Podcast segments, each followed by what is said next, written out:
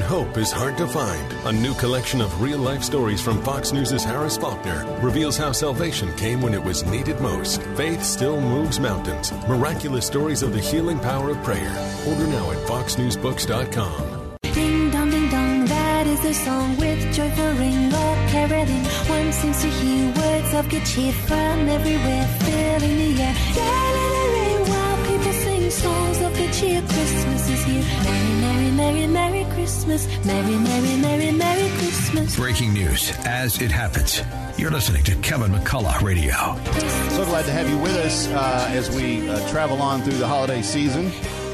Uh, my next guest made a name for himself uh, during the George Floyd riots and the immediate aftermath for the next year or so as uh, they spread from city to city and downtown area and urban centers uh, burned down one after the uh, the other. Most of them uh, caused by people that actually lived in the neighborhoods and wanted to be angry about something, and so they thought the best thing to do was burn down their own their own hoods. Uh, that's kind of what happened.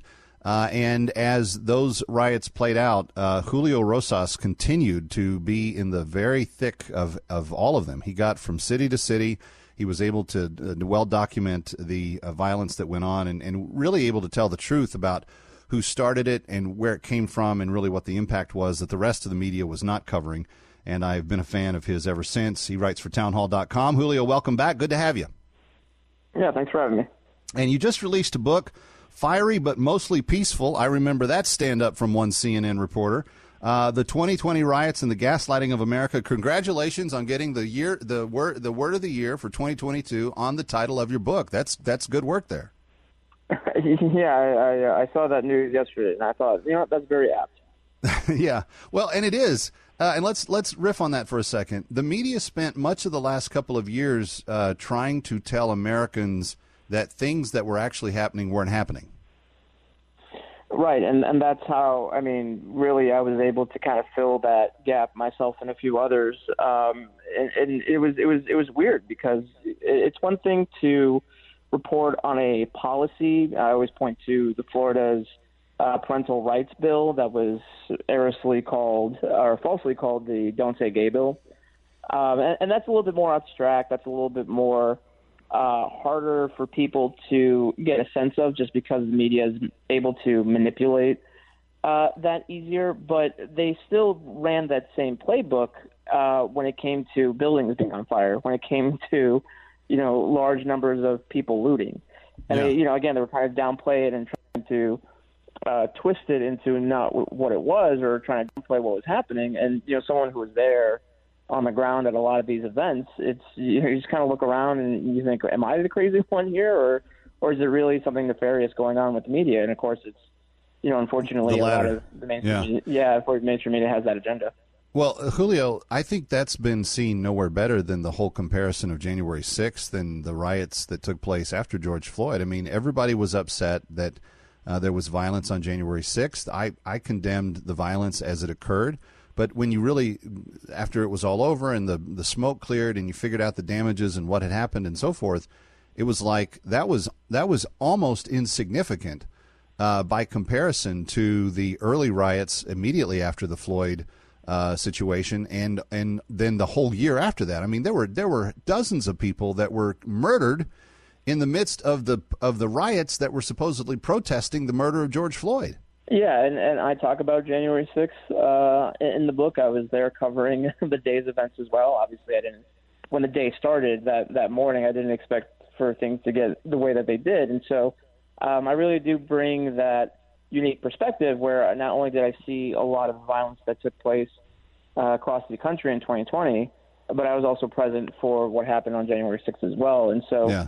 And the media um, says nothing really- about that. They they t- they talk only about January 6th. They don't talk anything about the other things, which is why you got to get his book, friends. It's uh, really I'm, I'm anticipating it being a really really good read. I have not gotten a copy, but I will. Julio, let me shift gears. Uh, speaking of transparency, uh, Elon Musk is now the the you know uh, king in charge over at Twitter, and he is making news almost on a daily basis in terms of changes that he's made.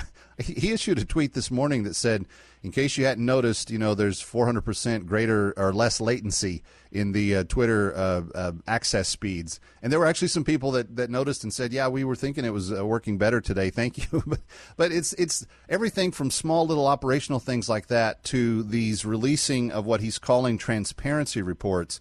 And I'm just curious. Uh, first of all, some of them have been released. You've written about it at Town Hall today. What what are we learning about how, about Twitter that has been buried until uh, King Elon arrived on the scene?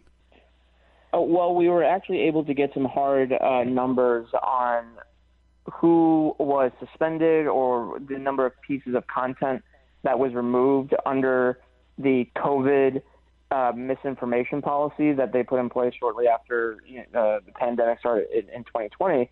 And just really quick, uh, since January of 2020, over 11 million accounts were challenged for violating the misinformation policy uh, over 11,000 accounts were suspended and 97,000 pieces of content were removed. And they announced in that report that they had stopped uh, enforcing their COVID uh, information policy uh, on the 23rd of this month. And so, uh, we, obviously, you know, with COVID and all the things that were happening with the news related to that, there was a lot of things that you couldn't really say uh, or we weren't really allowed to say without your account being either locked or just completely suspended because uh, you know they they were going against the broader narrative. I mean, the most classic example is uh, vaccines, and that uh, it was known for some time that it didn't prevent transmission, but you Right. couldn't say that. You couldn't say that for the longest time, even though we all knew it. And social media, not just Twitter, but they were you know very much uh, preventing people from being able to say that, despite the fact that there was scientific evidence early on that that that showed that that was the case. And of course, now we can say it, but only because later on the rest of the media finally was like, okay, now it's okay to say say that. But, Yeah. And that's just one- that's just one example. And so you know, Elon um, ha- has said that the reason why he's releasing these transparency reports because he wants to be able to regain uh, the trust of the American people. Well, and I think he's well on his way to doing that. He also floated last week, late in the week, uh, an idea of, of uh, amnesty for suspended accounts. Um, what's the latest on that development? Do we know anything more about what his intentions are? Uh, are they are they? Was he serious? Uh, do you think it is going to happen? He said something about seeing it happen this week.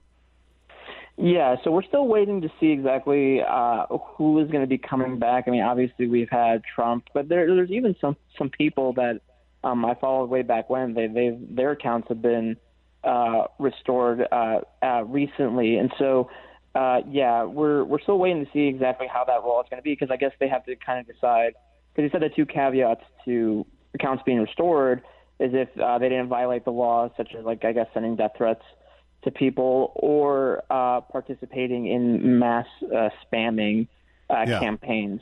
And and obviously, you know, spamming and bots is uh, definitely one of the things that Elon has you know has wanted to clean up for a very long time. And I mean, even I still see uh, stuff about uh, you know investing in Bitcoin and all this like weird weird stuff. And click on this link, and, I'm, and it's just you know I'm not going to click that. Thank you. But uh, it, it's it's uh, it will be very interesting to see uh, just how many accounts will, will will be will be brought back. I mean, it's supposed to be in the, the hundreds of thousands, uh, apparently. Yeah, well, I'm I'm hopeful that mine will be. I was suspended on the same day as President Trump. Uh, had just crossed the 150,000 follower mark, and uh, they didn't like that I criticized them for um, saying that they were ruining their own business by suspending Trump, and they said I was accusing, I was uh, inciting violence against the company. So. I don't know. It's going to be uh, crazy. Friends, go get uh, Julio's book. It's it's uh, it's always his writing is always to the point, and I know this is going to be uh, really insightful, fiery but mostly peaceful. The 2020 riots and gaslighting of America. Senior writer for Townhall.com, where you can read me on Sundays. Julio Rosas, thank you for being here. Thank you for having me. You got it. Kevin McCullough coming right back.